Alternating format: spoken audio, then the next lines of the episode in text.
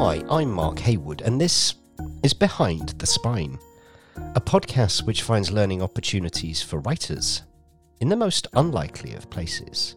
I realised that some of my dissatisfactions with my life in the place I'd been living before were my character traits that I moved with and rediscovered, and I think that, that was quite a shock for me. Holidays, travel, relocation. When we look to get away from it all, we're as much wanting to escape ourselves as we are a location. We're so influenced by the places we inhabit, we become shaped and moulded by them. But we are also influenced by the people around us. Those who know our stories see us in a certain way, and our sense of identity becomes trapped in their understanding of us, making it hard to escape certain flaws or to reinvent ourselves. When the going gets tough, or when life has become a drag, breaking away from our environments and the people in them can feel critical. The truth is, though, that often people bring their shortcomings with them. In the novel Berlin, the character Daphne Ferber arrives in the German capital for a fresh start, not expecting to run into more drama than she left behind. Out tomorrow, this is a stunning debut novel from the book's author, B. Setton, my guest today. Chapter one. Not So Unreliable. As Daphne gets to grips with everything that a new city has to offer, making friends, overcoming the pitfalls of online dating in a foreign language. One night, something strange, dangerous, and entirely unexpected intervenes. I have no doubt that Daphne will be labelled as a classic unreliable narrator by some reviews, deliberately deceptive or unintentionally misguided. But I can't say that I agree. As any twenty-something who sees life through their own self-absorbed lens, she couldn't be more authentic. Her faults, her lies, her deceit, her honesty, about her dishonesty, it just feels real. So what was the inspiration behind Daphne? Well, it's funny because in the process of writing Berlin, the first thing that came to me was the setting, and then the second thing that came very, very strong was the voice. So I had a sense of Daphne and her voice long before I knew what would happen to Daphne. And she inspired me, um, you know, I was inspired to write about a character of her age because at the time I was living in Berlin and I was a, I was around a lot of people in their early twenties, which is, you know, that's an age group that I love. And, you know, I, I have fondness for Daphne, but I really think people around that age are often, you know, trying to figure themselves out, which means that they're quite self-obsessed and they're also quite tortured. So they seem to kind of have a lot of self-hatred at the same time. And I was really interested in this strange duality of people who are quite narcissistic and think only of themselves and who they're going to be and who how they should dress and what is my life going to be, and then at the same time hate themselves. And and I thought that kind of self-obsession is something, you know, that sort of paradox is quite funny and interesting. And so I wanted to write about this character who's sort of deeply self-absorbed, um, but who has a lot of problems with how she, you know, with what she feels towards herself. It's really interesting that you use the phrase self-obsession, because there's a sense that people of that age are existing in a hinterland between being a teenager and being a grown-up, right? You, there's a there's a window, isn't there, of an opportunity where you kind of, you're an adult, but you're not fully grown up yet. Yes. And, and, and therefore, the opportunity to make mistakes is one that will never really come back. So you've kind of got to go for it, haven't you, in in, in this hinterland years? Yeah, absolutely. I think I think in some ways, particularly Daphne, you don't have a huge amount of responsibility. So sometimes the stakes of the things you do are quite low, yet you do have the autonomy and power of an adult, which leads to sort of these interesting disasters around that age, I think, which, I mean, they are they do tend to be recuperable, but it is like suddenly, you know, children having con- t- total freedom. And I really remember that, you know, being twenty-two and being like, I can do exactly what I want, and thinking that was totally crazy and irresponsible of the world to allow me total freedom. And probably easier to do that in a city like Berlin rather than somewhere like London, which is as expensive as hell, right? Yeah, I just don't think that you... I think Berlin's really a novel that takes place in idle time, nearly entirely. And it's something that I reflect a lot upon with my friends. You know, now I spend a lot more time in London. When I was living in Berlin, and I think that's still the case when I go and visit, I can text someone at any time of the day, on any day of the week, and be like, want to meet up? And they'll say, yeah, coming. Because, I mean, they work, but they're all freelancing or they're like forever students. All my friends will be doing master's degrees there for like seven years. Um, you know, it's changing. The city's becoming more expensive, but people can afford to chill and do nothing. Whereas in London, I don't think you can, those kind of mistakes are not affordable, you know, because the rents are too high. You wouldn't spend any of your time doing nothing in London. I mean, if you were doing that, it would be, it would be truly terrifying because you just, you have to work. All my friends in London work constantly. I thought when I read the back cover and I read the press release and I started to read the opening to the book, I had a sense as to what type of book it would be. And I was proven completely wrong because you took me on a whistle-stop tour of several different genres, and I really, really enjoyed that.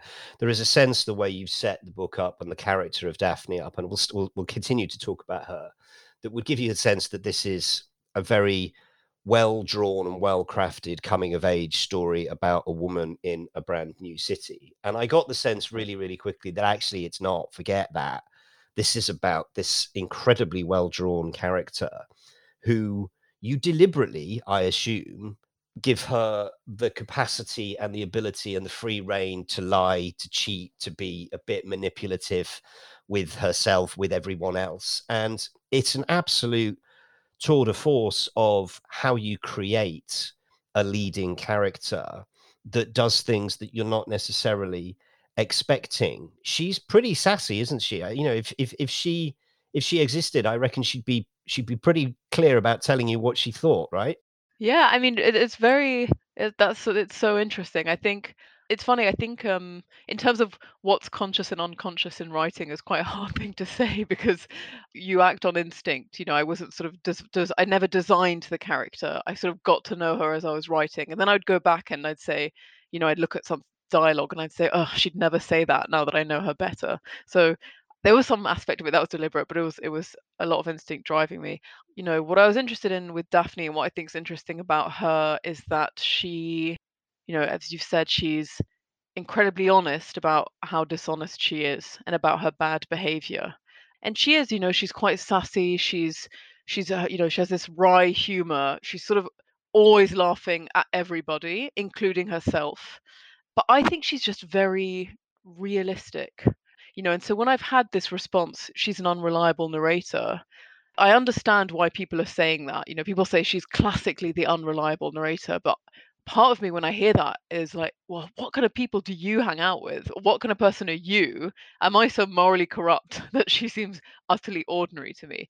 There's something so um, puritanical in people's response to Daphne, because I'm like, look at the world around you. People are clearly not, you know, sort of pure-hearted, and people don't live in a way that their intention lines up with their action perfectly. That's the complexity of being human. You know, we often fall short of the standard we know we ought to meet. And I think Daphne often knows what the right thing to do is. She's not morally blind, but she's driven by a series of complex forces. And so she doesn't do the right thing, and she lies, and then she comes clean about it. But you know, I think lying's a lot more common than people think it is. You know, lying is such a strong word. We've really inherited that as something that's highly immoral, but we do it all the time. I think what we do, well, I won't speak for, for anyone else, but I'll I'll certainly speak for myself. I think you present a version of yourself depending on the situation that you find yourself in.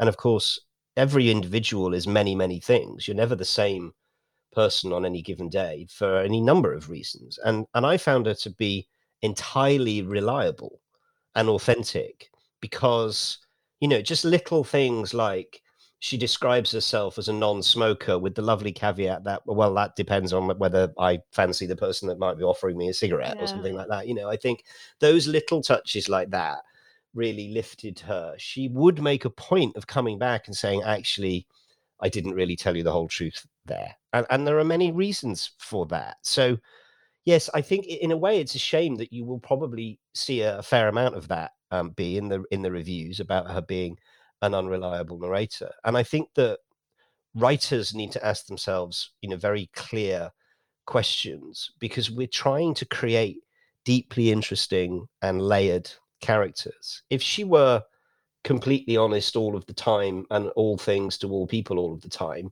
I kind of I, I wouldn't have finished it. I don't think I, I yeah. finished it. Because I, I loved her and I yeah. loved reading about her and waiting to see how she would screw something up next, you know? Yeah.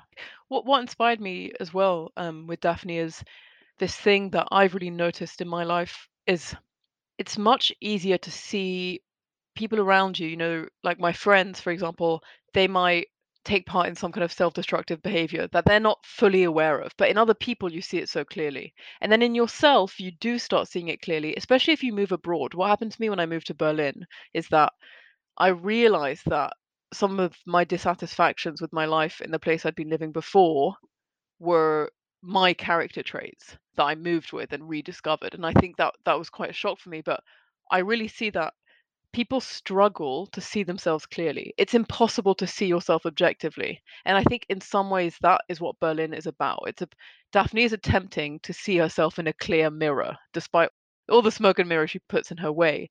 She is trying to have some kind of self-knowledge that's very elusive, ultimately maybe impossible to get. I don't think you can ever see yourself totally clearly. There's that saying, you know, seeing yourself through a glass darkly.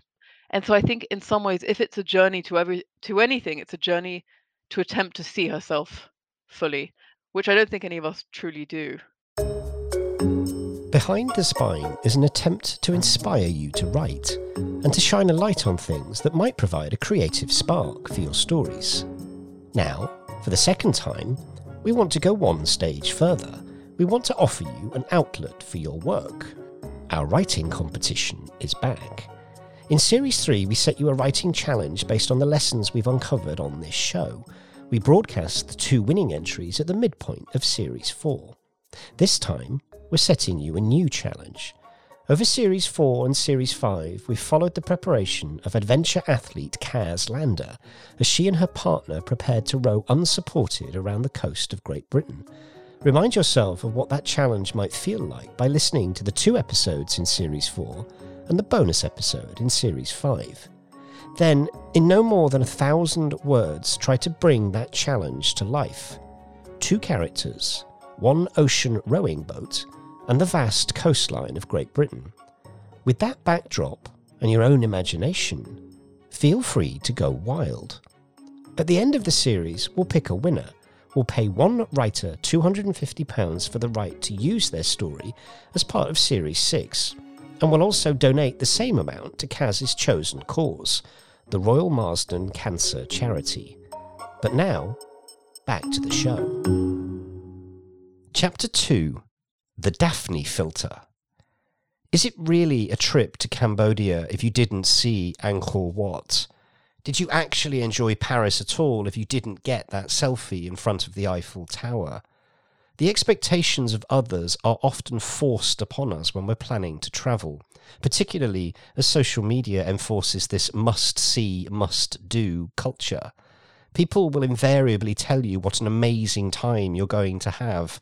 They tell you what to do, what to see, as if the hope is to relive their own experiences vicariously through you. But when you're faced with the realities of being in another place, all that hype can make you wonder if you're doing it wrong. Because life isn't a series of incredible moments. Anxieties, fears, boredom, they're all still a part of it. And this comes through so clearly in Berlin. This amazing experience Daphne should be having is also littered with the utter day-to-day, boring, monotonous ephemera of daily life. I think this is something that's always existed, you know, our projections of places and life versus the reality of what it's like in its grainy, fine detail. But I think social media has made this much worse. So, you know, now if someone goes to Berlin, there will be sort of ten stock pictures of the Berlin experience. Everyone will like it and say, oh yeah, that's what it's like. And then you'll go to Berlin, and in order to feel like you've had a good time in Berlin, you'll take the same pictures. And we all sort of feel reassured that our impressions of the world are real.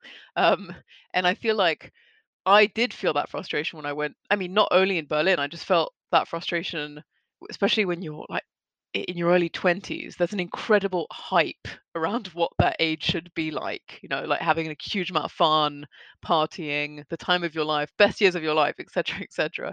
And so I think Daphne kind of came, for me, she occupied that gap between what people expected of Berlin and what it really was. And she sort of allowed me to occupy that space with a little less shame over how it really was.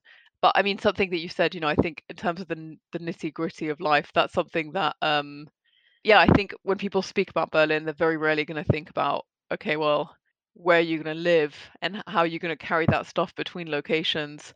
And I think that's an issue everywhere, but in a location that has so much sort of glamour, associ- you know, dark glamour associated around it, you're not imagining, okay, well, do I have to go to a Ikea again and that kind of stuff? I think that's something I really grappled with in terms of growing up, because I always expected adulthood to be challenging, but I expected it to feel hard in a way that was meaningful. And I think that is the challenge of adulthood, is coming to terms with the real stakes of what your life is going to be and what the issues are going to be, and the fact that it will be hard in a way that I had, you know, it's hard in a way I hadn't expected. And I think that's another thing in the book. You know, I think Daphne throughout the book is trying to, you know, at first having that sort of immature rejection of the stakes of her life and being like, I hate going to the supermarket and I have to do it every single day and it's so meaningless and it means, you know, and I hate it. And then, I mean, I think the aim is is eventually to learn to take the stakes of your real life seriously. Otherwise, you're always going to feel quite depressed about life.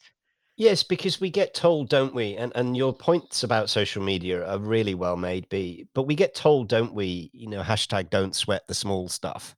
And yeah. and actually, when you take a take a step back and you go, well, actually, the small stuff that that is being a grown up. That is what it's about. It is about the tiny details that get on your nerves. You know, if I, if I had time to think about living my best life, I, I, I wouldn't have any food in the house. You know, so right. This the notion of the reality of being an adult and this sort of romanticized version that you get as a teenager, and you think, oh wow, when I can do whatever I want, things will be amazing. And and when you can do whatever you want, all of a sudden you've got responsibilities, and it isn't amazing in in any way. And you realize that that actually is the biggest trick we were we were we were taught, you know, by by adults, is that your life is going to be amazing. And when you get there, your life is your life, and the small stuff is a part of that, right? And it's and it's, it's so much a part of that that there isn't any time for anything else, is there? Yeah, yeah, it's so funny. I really remember having, you know, I don't get, I don't have this feeling so much anymore, but when I was in my early twenties, I was constantly feeling like extremely betrayed by all the adults in my life. I was like, you guys, why didn't you tell me? Why, as adults, do we create this strange mystery around the state of adulthood that we keep from children? I mean, maybe it's actually nice to do that. You know, I don't know. I haven't had the experience of being a parent, but I remember sort of growing up and being like, you guys make it seem so mysterious and interesting. You know, I never did what I never knew what my parents did at work concretely. They sort of disappeared to the office. And I was like, wow, they go into this shadow world. I can't wait to have access to that. And I was like, this is boring. It's so boring. But I think the other thing is that the subject of social media is that it's funny because people take photographs of everything now and, you know, post everything. But because of the filter of social media and the way that it's framed and the way it's written about, it still doesn't honor or recognize those small parts of life.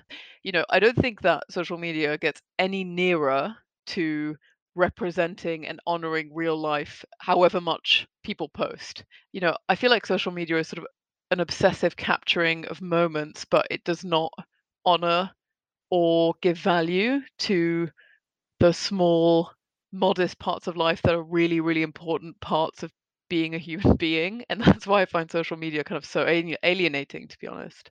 I wonder if what you've actually done is created a Daphne filter that everybody yeah. could use, you know, in their life. It's almost as if here's what here's the social media post, and then when we run the Daphne filter over it, actually it's crushingly banal and, you know, day-to-day suffocating claustrophobia, rather than it being an amazing, oh look, there's another shot of someone on Unter den Linden, you know, great. Yeah. I've only seen ten of those today.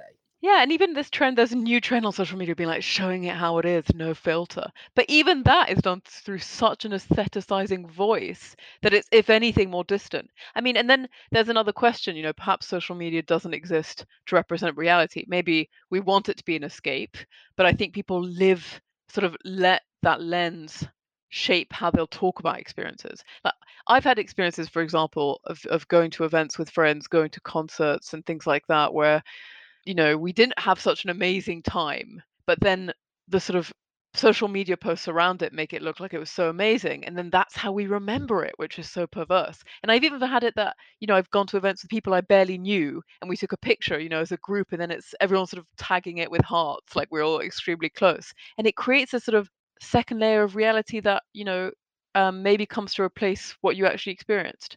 And I don't really know if that's good or bad, actually.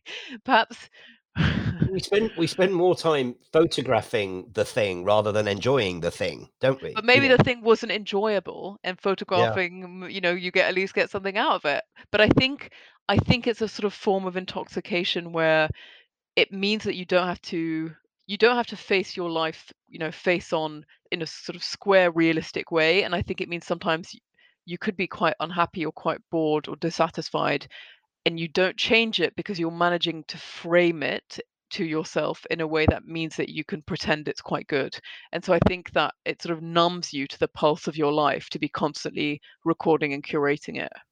I don't understand how, on the one hand, you can say something like, this character is an unreliable narrator, and on the other hand, it is well known by writers that readers adore characters who make decisions that we fundamentally disagree with.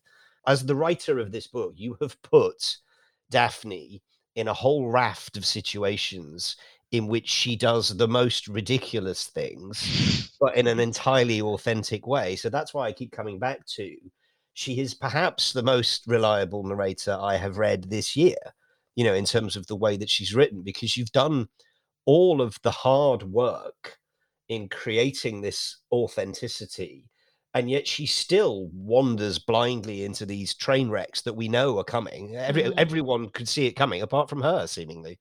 Yeah, but that's the paradox, isn't it? I mean, the number of uber self-analytical people I know who are totally clueless, it's it's so common, you know.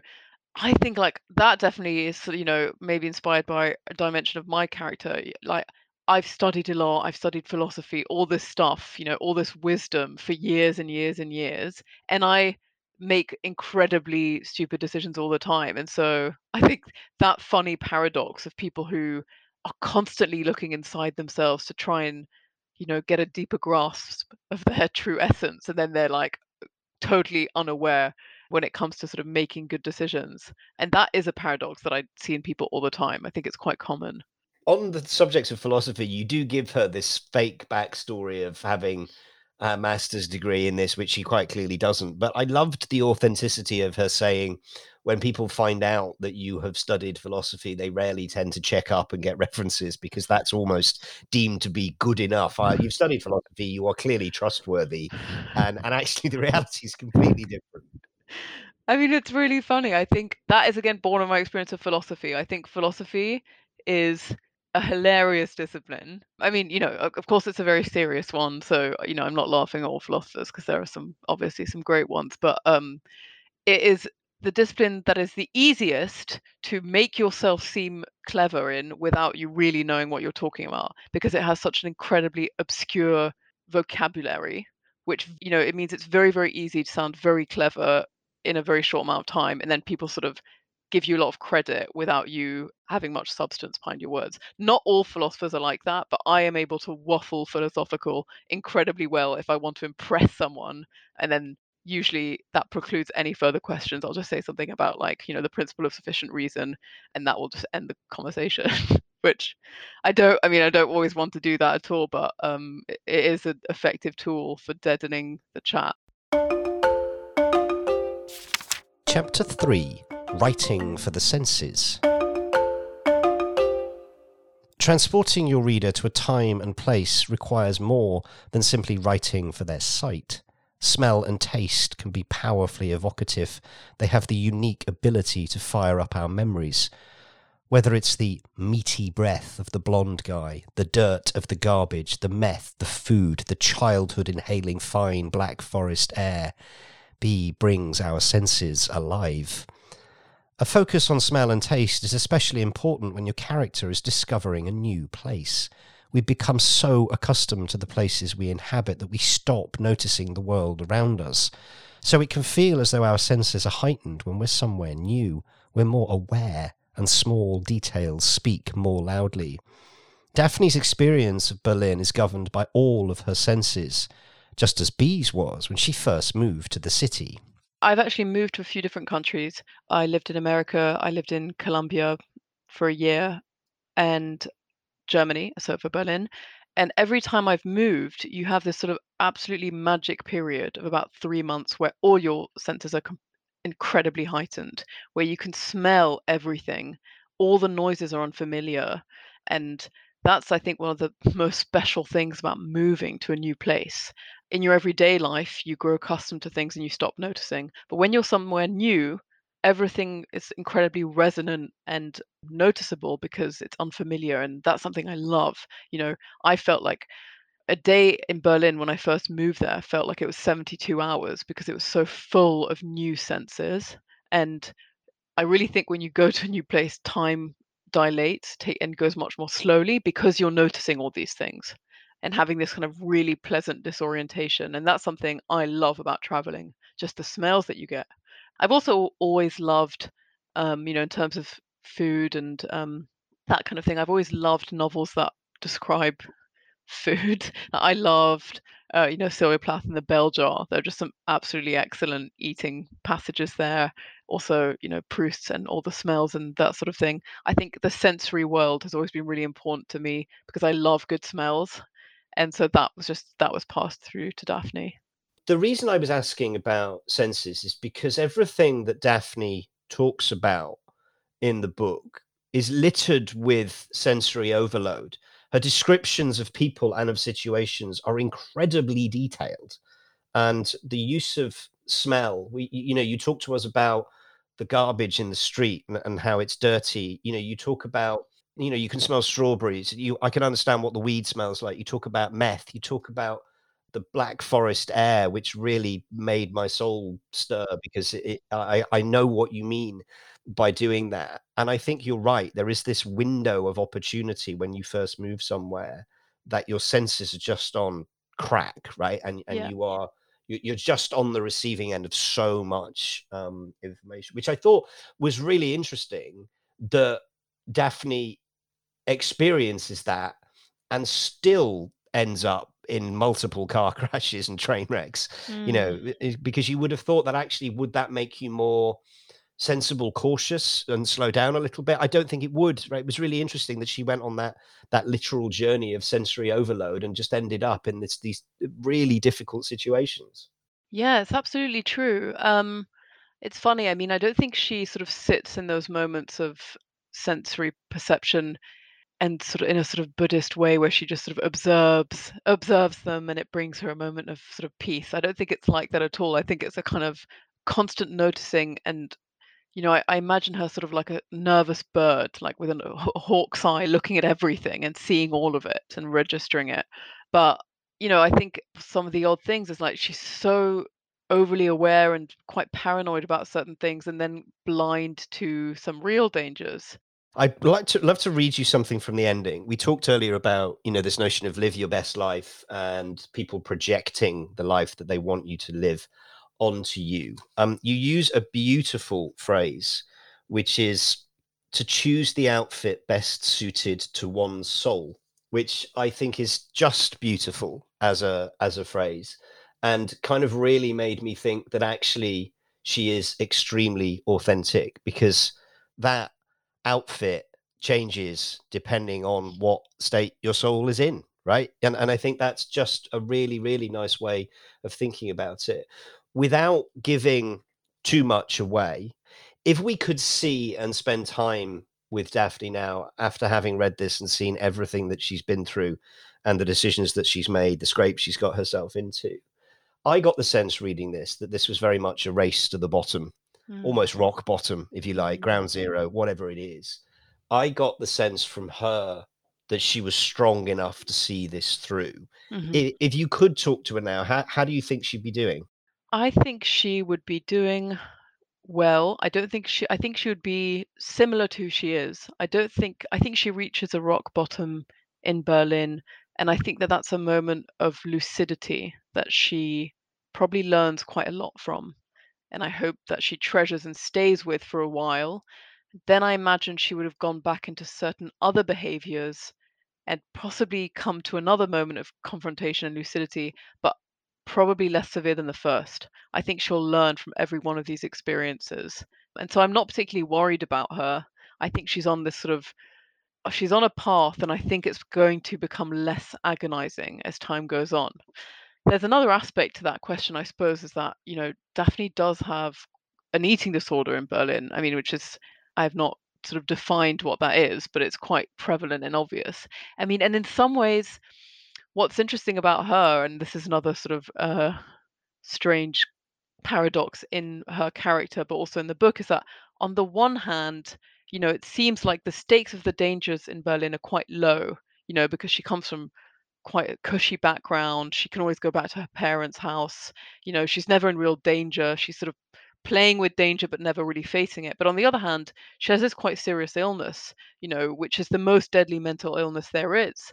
And so in some ways, she doesn't really understand what the true jeopardy is in this story. You know, she thinks it's sort of these very violent external events that are happening, but in some ways it's her own illness. And, and that's something that, you know, was interesting to write about. Um, and so I, I suppose I think maybe that would be something that would have stayed with her, but I hope not. I think I have hope for what Daphne would be doing now. I just hope, I definitely hope she's having more fun and has become less serious, because she was a very serious young adult. And I, I mean, I hope she hasn't lost her spirit, but that it's become slightly less sort of self-destructive. Yes, and I, I would like to hope she's put the jar of Nutella back in the cupboard for, you know, just for a moment. But I think it's fascinating what you say about her her mental state, because you're right. The situations that she finds herself in are of the day to day. There isn't really sufficient jeopardy in those situations to think, well, it, you know, she is completely screwed if this goes wrong. Mm-hmm. Um, this is the her. This is by no means her last chance, and yet. The, the reason that I found myself turning the pages was that I'm trying to warn her. And of course, I have no mechanism to do that. I am screaming at this book going, do not, you do not understand what you're doing. You can't be doing. And then she goes and does it anyway, yes. You know, because for her, it's completely normal. And I, I, I worried, I think I, I think I said this to you. I worried for her, but it wasn't a fatal fear that mm. I had, but I was really concerned that she did not have the capacity to understand that this seemingly ordinary situation is actually really dangerous. Absolutely. And and I think that's something, you know, that people experience quite commonly. I, I think watching the experience of love, you know, loving someone who is self-destructive, or of having a relationship with someone who's self-destructive, is incredibly difficult, because Daphne is an autonomous person. You cannot control what she does. And yet, you know, you might care for her in some way and watch this sort of spectacle uh, of self-destruction. I mean, hopefully an entertaining one, but it's something that's quite painful um, in life and, and in, in, in the book. And that's something I wanted to create, this sort of this sense of like everyone, I mean, not everyone, but many people are quite self-destructive and have these kind of sort of difficult covert behaviors that they engage in. And having a relationship with that person can be quite difficult, because we can't have these interventions. We can't save people, you know. Daphne has to save herself. And that's something that I found really hard as I was writing her, because I also had that st- same strange impulse of wanting to step into the page and being like, just sit down and, you know, have a meal and chill out and, yeah. you know, hang out with some people. Um, and you can't do it. And stop texting your ex. Yes. Yeah. And, and rarely, B, does an episode of this show go out without the notion of self-destruction coming up in terms of its relationship to character. And I, I'll share with you what I what I share with the listeners all the time is that I think every single person has the capacity for self-destruction within them. Yeah. The only difference is the extent to which they have some form of control or lever or brake that limits their own end game, if if you like. And when you see a character like Daphne, who has not got the requisite self-awareness and self-control, and there are two there's two things there, you know. It's the control that she doesn't have. She also doesn't know she doesn't have the control, because she doesn't necessarily have the self-awareness that she needs to stop putting herself in danger. And so I think you you you have done a very entertaining and skilled job of looking at the notion of of self-destruction. And the reason I know that is because I am screaming at the book. and, mm. and and thinking, you know, don't. And it would have been very easy for you to have imposed your own moral code on her. Mm-hmm. Um, and that's really this, you know, the trick of a writer is to go, you know, you are not your character. Your yeah. character is your character. And actually your character will do a very good job of telling you whether the line you've given them is an authentic one or not. And and that's why, you know, I come back to this.